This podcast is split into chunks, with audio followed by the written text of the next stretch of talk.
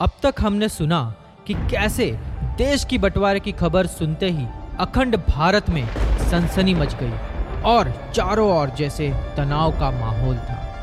काफ़ी लोग एक मुल्क से दूसरे मुल्क हिजरत कर रहे थे और काफ़ी दिनों की मुसाफरी के बाद सियालकोट से डेरा बाबा नानक और डेरा बाबा नानक से अमृतसर पहुँचे और फिर वहाँ से दिल्ली। ये सब में वो लड़के का भी परिवार नए नए आज़ाद हुए भारत में आता है और अपनी नई ज़िंदगी की शुरुआत करता है।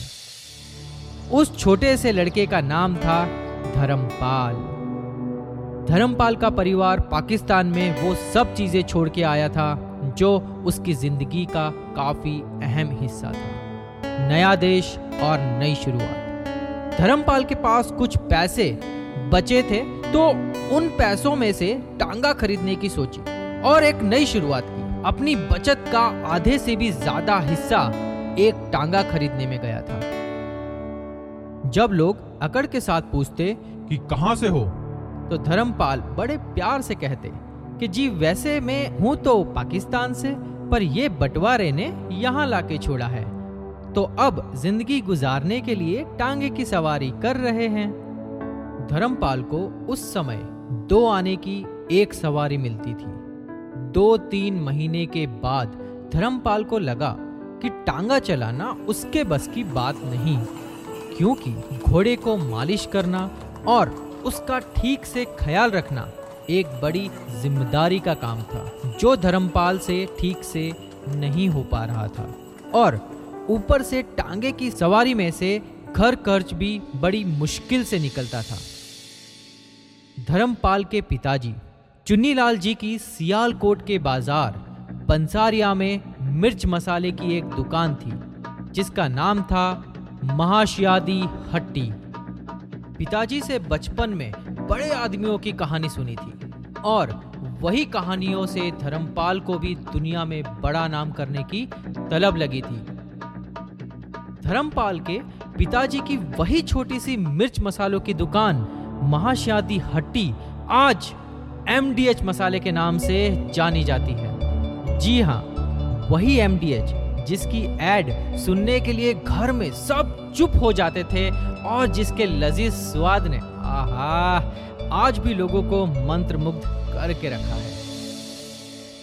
पर कैसे एक छोटी सी मसाले की दुकान पूरी दुनिया में अपना नाम बनाती है? तो हुआ यूँ कि जब घोड़सवारी से काम नहीं बना तो धर्मपाल ने फिर से अपने पुश्तैनी कारोबार में कुछ नया करने की सोची और दिल्ली के चांदनी चौक में महाशियादी हट्टी के नाम से दुकान खोली। अखबारों में इश्तिहार छपवाए और लोगों को बताया कि ये वही महाशियादी हट्टी है जो पाकिस्तान के सियालकोट में हुआ करती थी। फिर क्या था?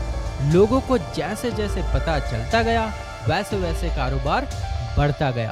फिर कुछ ही सालों में पूरे दिल्ली में अपनी दुकानें डाल दी और फिर ऐसे ही धीरे धीरे पूरे देश में बिज़नेस बढ़ता गया। पर क्या ये इतना आसान था जितना दिख रहा था?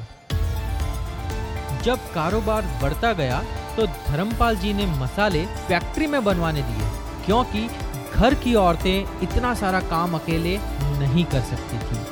एक बार धर्मपाल जी फैक्ट्री गए। देखने के लिए कि मसाले का प्रोडक्शन प्रोसेसिंग एंड पैकेजिंग कैसे चल रहा है और बाकी सब काम कैसे हो रहा है। जब वो वहाँ पे पहुँचते हैं तो उनको पता चलता है कि हल्दी में दाल की मिलावट हो रही थी। तो धर्मपाल जी ने पूछा कि ये क्या कर रहे हो भाई साहब? और फैक्ट्री वाले ने बोला कि थोड़ी बहुत मिलावट तो सभी जगह होती है। अगर आपको इतनी ही तकलीफ़ होती है तो आप खुद ही फैक्ट्री लगवा दो। ये सुन के धर्मपाल जी के कान खड़े के खड़े ही रह गए। अब धर्मपाल जी के पास दो ही रास्ते बचे थे, जिसने इस बिज़नेस का रुख मोड़ा था। क्या था वो रास्ता? जानने के लिए सुनिए हमारा नेक्स्ट एपिसोड कि कैसे इस प्रॉब्लम का सॉल्यूशन निकलता है। मिलते हैं आपको हमारे नेक्स्ट एपिसोड में और जानते हैं आगे की दास्तान। Till then please follow like and subscribe our podcast show Udaan with JFE group thank you so much